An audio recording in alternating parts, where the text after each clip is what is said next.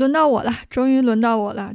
我这段其实翻译过来的话还挺有意思的，就是他前面又讲了自己怎么读书啊，又讲了这个读书的大道理、借书的好处，然后最后呢就做了一个比较，说你看今天的这个后生姓黄的年轻人，其实和我从从前很像啊，也是很贫穷的，所以他来借书也像我当年去这个姓张的人家借书，但是我和这个姓张的有什么不一样呢？那个姓张的人太吝啬了。对吧？然后不像我是这样大方的，不但我把书借给你，我还给你写了篇借书说，就是鼓励你读书，所以写下来把这个书一块儿给你。后来我就想，他干嘛费这么大事儿还要写个文章给他呢？唯一的可能性就是这人太穷了，他也没啥抵押的东西，就等于说我书借完了，这人跑了，对吧？也没个押金，那我呢书那么珍贵，都是说不定是孤版或者绝版。怎么办呢？然后我要给你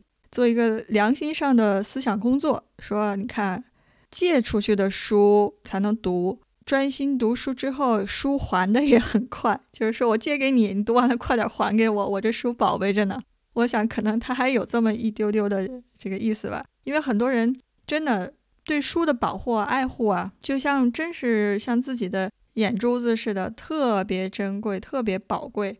有些书他不读，他可能也不想借出去。就是我的书，这种悠悠感，这种 放在是，就是有点像收藏品的那种，把玩也好呀，去哪怕拿出来看一看都高兴。你要被人借去了，就像自己割块肉似的。所以我挺能理解这个心情。我当最早就是呃来德国的时候，我是邮了三箱书。我自己身上带的东西不多，但是我家里那些书我可是宝贝着，我就怕在家里我妈我爸一不小心借出去，也不知道借给谁了。我当时就花了好几千块钱把这些书全邮到德国来了。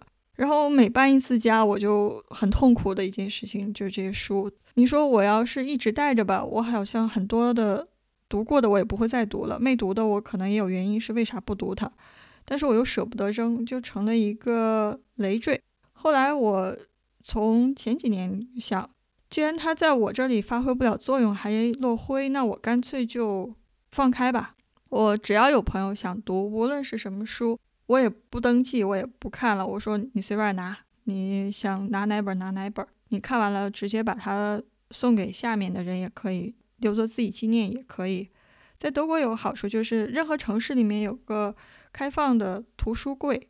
就是它就是在一个像电话亭那么大的地方，放在一个街角，然后里面的话，你可以把自己想赠与别人的书，或者是你不读的书就放进去。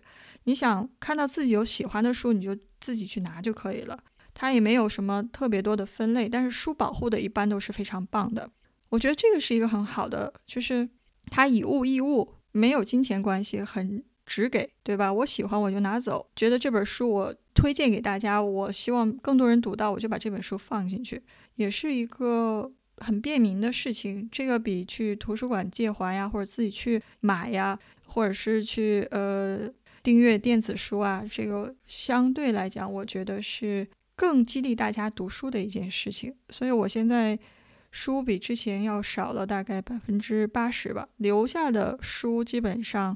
一小半是工具书，像字典这种东西我还会留，剩下的书就是值得珍藏的，比如说这个有什么作者呀，或者什么名人签个字儿的那字儿我得留着，所以这书还留着。好，说到这儿，那今天我想讲两个题目，本来我就想说说主要的这个中世纪的图书馆的这个发展，等于说是应和一下小画眉，因为小画眉讲的已经非常非常全面了，但是他讲的是。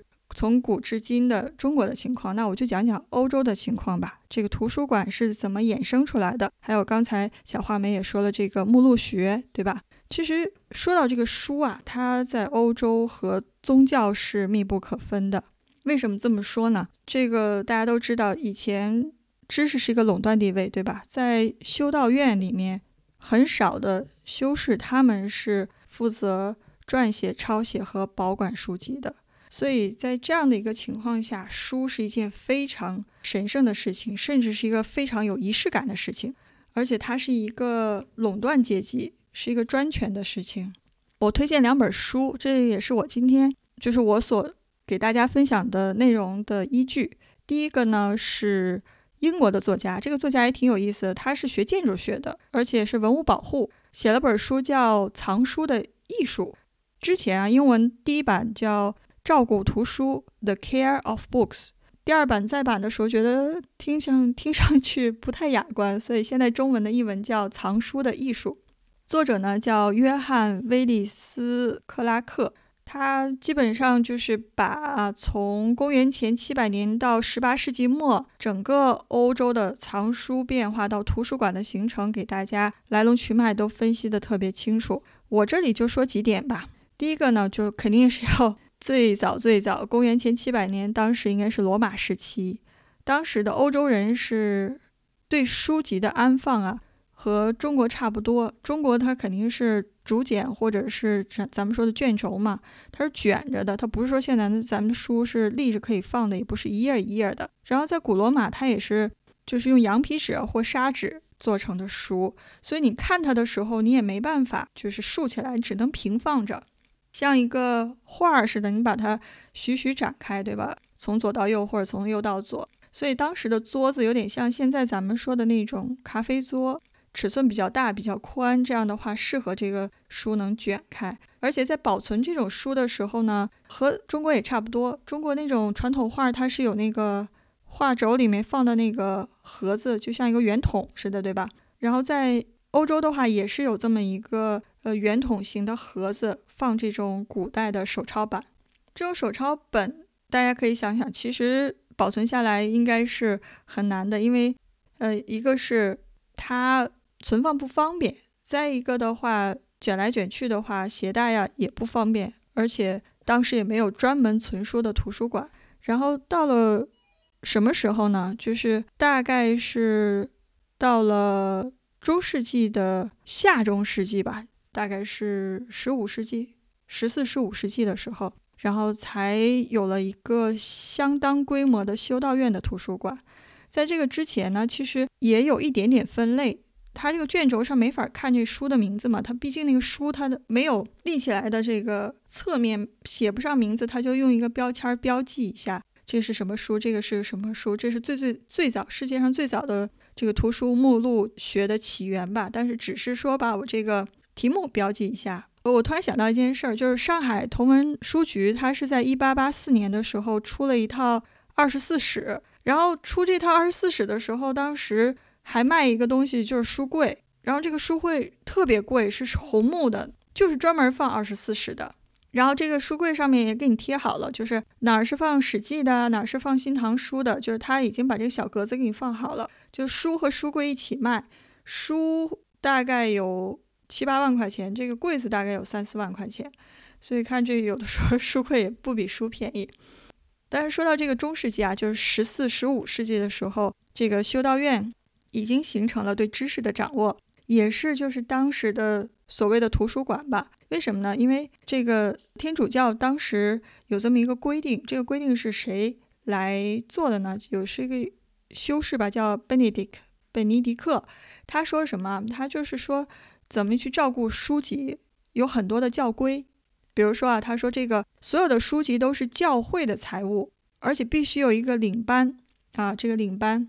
就像咱们现在图书管理员专门照看书籍，这是最早的所谓的图书管理员和这个保管和借书的一个雏形，还挺有意思的。那说一说这个领班他要干什么呢？他主要是负责打扫清洁书柜，然后给这些藏书呢要制作封面，制作这个题目分类，要修复破损的书籍，而且呢。他要遵守这个规定，不是谁想借就借的这个书。首先，你是教堂里面的人可以借，然后附近的这种闲士，就是贵族或者是咱们说的这种知识阶层是可以借的。而且修修道室们或修道院里面，它是有专门的回廊，就是用于读书和抄写的。如果大家就是来欧洲看这个修道院的话，可以看到他们非常漂亮的回廊，然后还有种着这个葡萄啊，用来酿酒的葡萄藤啊。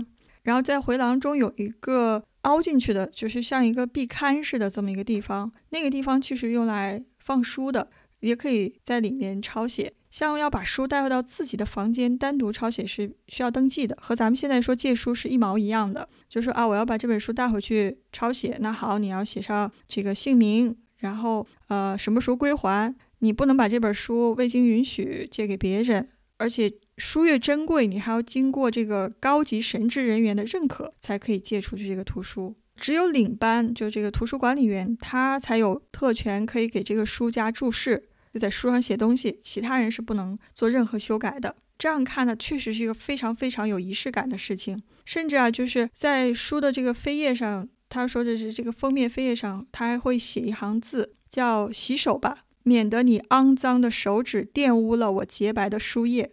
很有意思，就是读书之前，像咱们说这个沐浴焚香倒不用，但是你得洗洗手。说到这儿，我再歪个楼吧。我突然想到一个特别有意思的事儿，就是意大利有一个符号学家 Uberto Eco，他写过一本书，我当时不知道是他写的，叫《玫瑰之名》。《玫瑰之名》是个悬疑侦探的这样的一个以宗教为背景的书。我当时以为是写《达芬奇密码》的那个作者。里面有一个情节我印象中特别深刻啊，就是一个失明的修士叫 George 乔治。然后他是为了保护基督教这个理念的，怎么说呢？不被亵渎，不对，不被侵犯。然后他是做了一件事情，把亚里士多德他有个书叫《诗学》，诗歌的诗，诗学分上下部。然后下部呢，他不能阻止这些修士去借阅嘛。他做了一件事，他把那个书的下角涂上了一种毒药。这个毒药，你只要沾到皮肤，沾到你的体液上，你马上就死了。但是你想，你平时如果翻书的话，你也不可能说沾到体液上。当时的人读书是怎么呢？就是为了把这个书碾开啊，拿手指、食指蘸一下舌头，蘸一点唾沫，然后翻过去。所以这个动作就把毒药舔到自己的这个舌头上，就接触了自己的唾液嘛。然后这些人就很离奇的死去了。然后我当时就想，那古时这个中世纪的这些书籍，修道院的书籍是沾了多少人的唾液啊？嗯，这个事情有点扯远了。好，那我们再再看看这个手抄本吧。就是修道院里的所有的书，在这个十五世纪古登堡印刷机发明之前，它都手抄嘛，所以它都是真品啊，这个数量是非常有限的。直到这个在德国海德堡。这个古登堡突然发现发明了印刷机。这个实话实说啊，活字印刷确实是中国的这个发明，但是把它广泛应用于这个商业化的书籍和知识传播，在德国，在海德堡，在这个古德堡这个匠人的印刷术发明之后，所以这个书籍就一下子普及了，不是这个教会，不是修道院的专利了。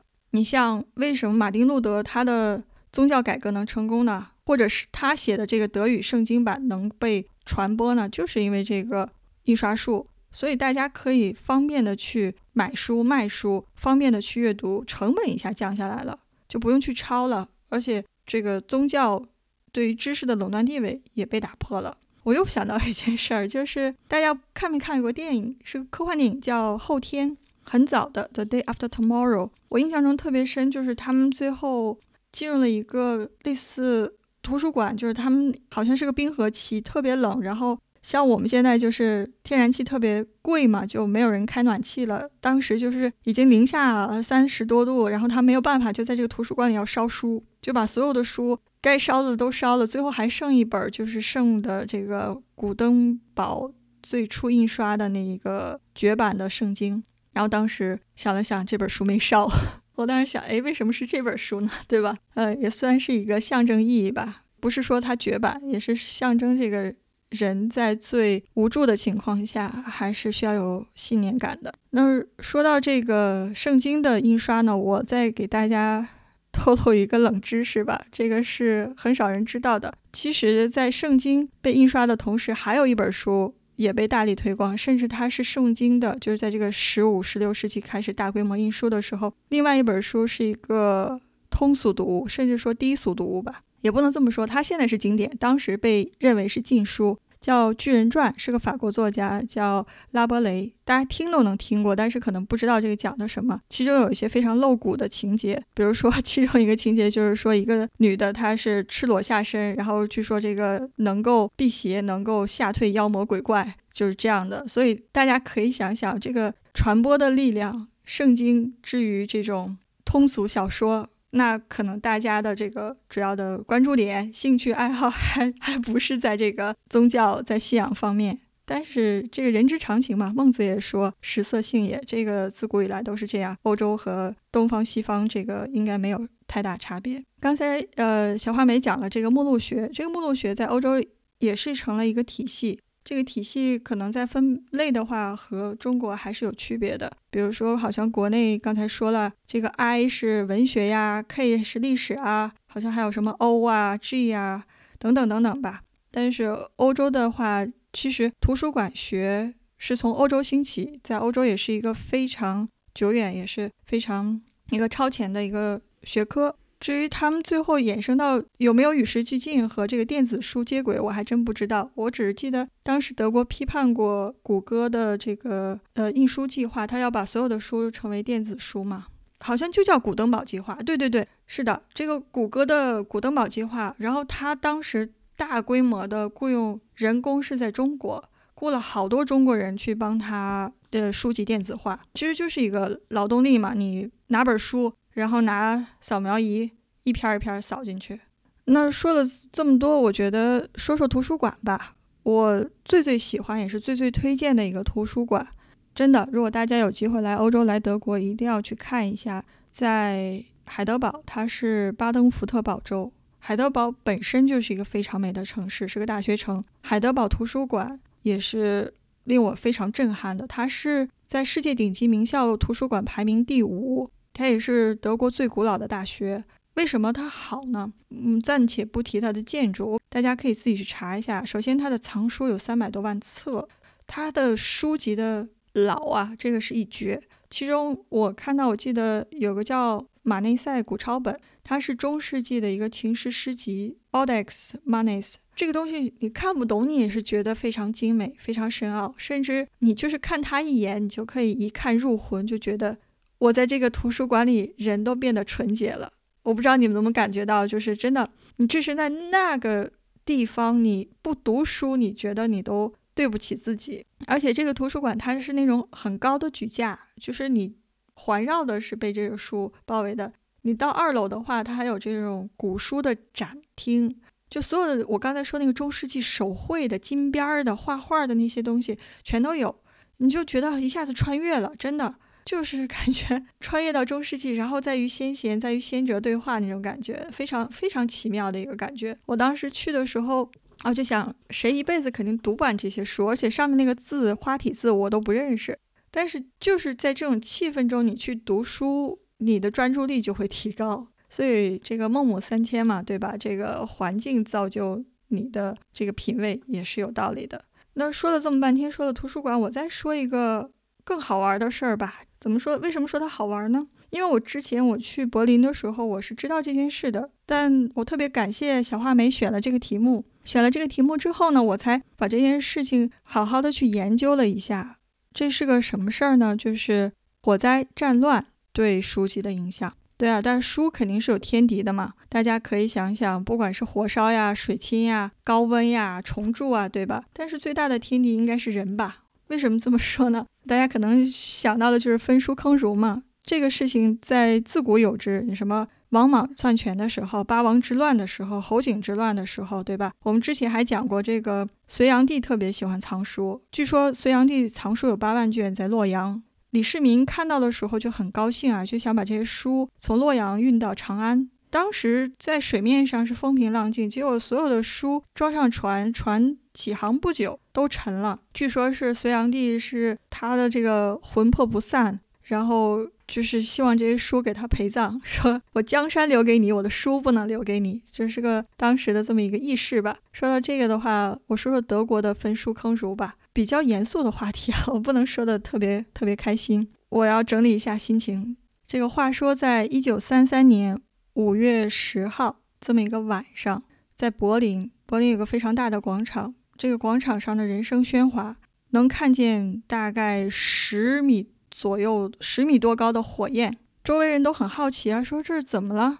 怎么突然着火了？都往那边跑。然后一看呢，是怎么回事呢？是有很多大学生堆起了这么一个柴火架，然后在这个柴火垛子上面呢，他们大概放了好几万本书，然后就有这么一个行为主义吧，把这些书都烧了。一九三三年，大家可以想象，临近二战，这个希特勒上位以后，戈贝尔开始鼓动大家的这个所谓的打了引号的爱国情绪。但是，真正策划这起烧书事件、焚书事件的，并不是希特勒，也不是戈贝尔，而是一个叫德国大学生的组织。那大学生为什么要烧书呢？很奇怪啊，他们应该是知识的捍卫者，对吧？为什么要把这些书烧了呢？是因为。他们认为非德国化的思想就要毁灭，只有德国德意志精神最纯洁、最纯粹，所以他们就非常疯狂的。大家可以想象这种歇斯底里、疯狂，然后把书变成火海，然后在群魔乱乱舞，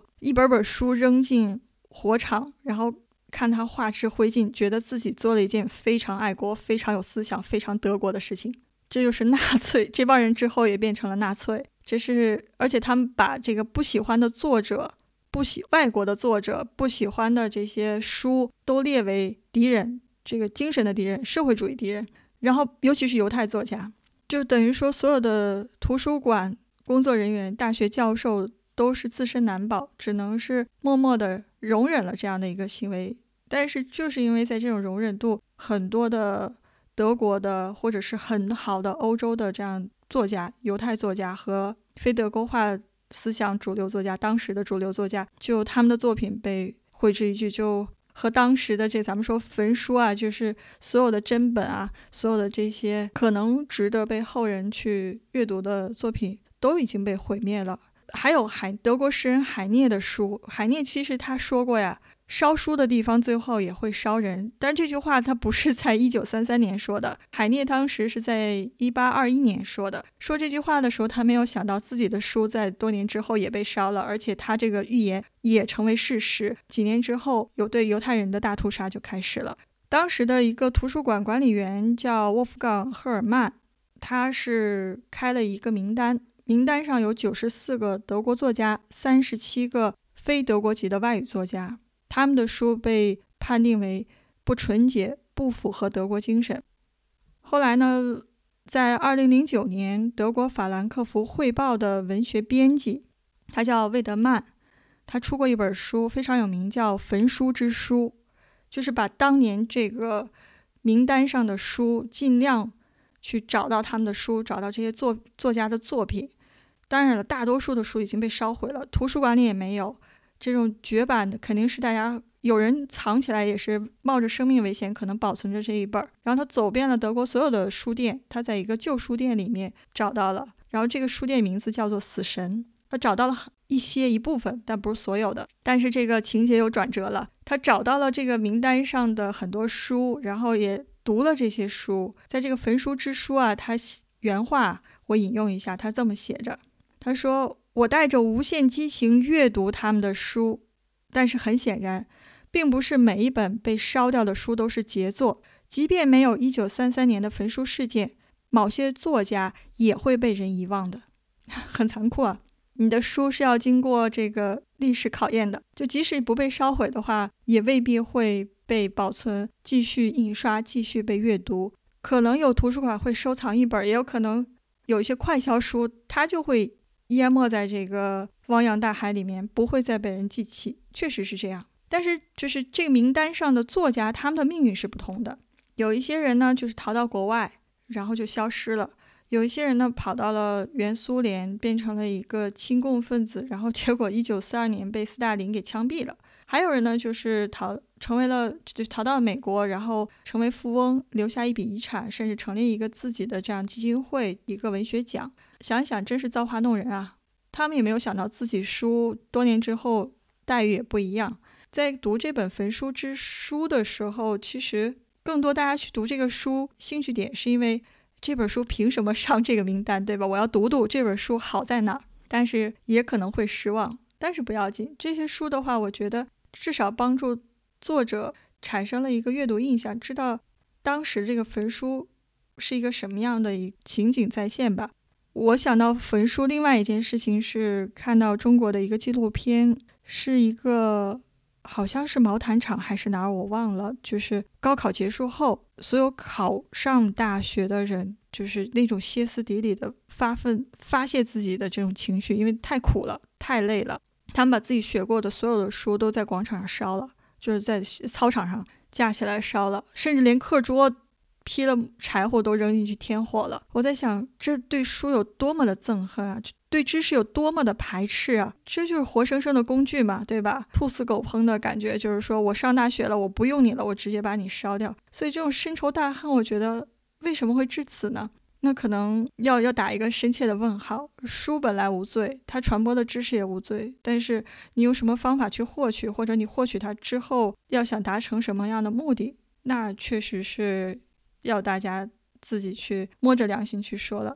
当时就是在德国焚书的这一批人，他们觉得自己做了一件正确的事。那这帮刚刚高考完的高中生，他们也是寒窗苦读，可能不止三年，甚至复读了四年五年，也觉得自己做了一件非常爽的事情。焚书这个词我们是不陌生的，而且看到这种场景的话，甚至有人会觉得很壮观、很激动，情绪很高昂。但是它能给我们社会带来什么呢？不知道。嗯，说了这么多，说了焚书的事情，也说了这个藏书的艺术。那我最后做个结语吧。这是上海作家叫小宝，他说过一段话。他说啊，这个野蛮战胜文明通常非常简单，比如说焚书坑儒，你下一道收拾以古非今为妖言以乱前手的诏令，就是说你用古代这些东西。典故呀，去嘲讽今天的朝政妖言惑乱。我下个这个诏令呢，一把火，一个深坑，指日进攻。一把火把书烧了，一个坑把这个儒士给埋了，你就可以达成所愿。而文明改造野蛮，细水长流，千回百折，磨磨蹭蹭，时进时退。谁也说不准哪一天文明之树才能真正伸直不摇。那话又说回来，我们为什么读书呢？我们为什么为什么还给自己有个小天地作为自己的书房？或者我们不读书，我们还有这种藏书的爱好和情怀呢？可能就是对抗这种无知，对抗这种野蛮，甚至有心中有那么一丝希望。这个希望就是希望文明之树能够伸直不摇。即使我做不到，但是我把这些知识保留下来，有的人能看到，有的人能去做到。好，以上是我的分享。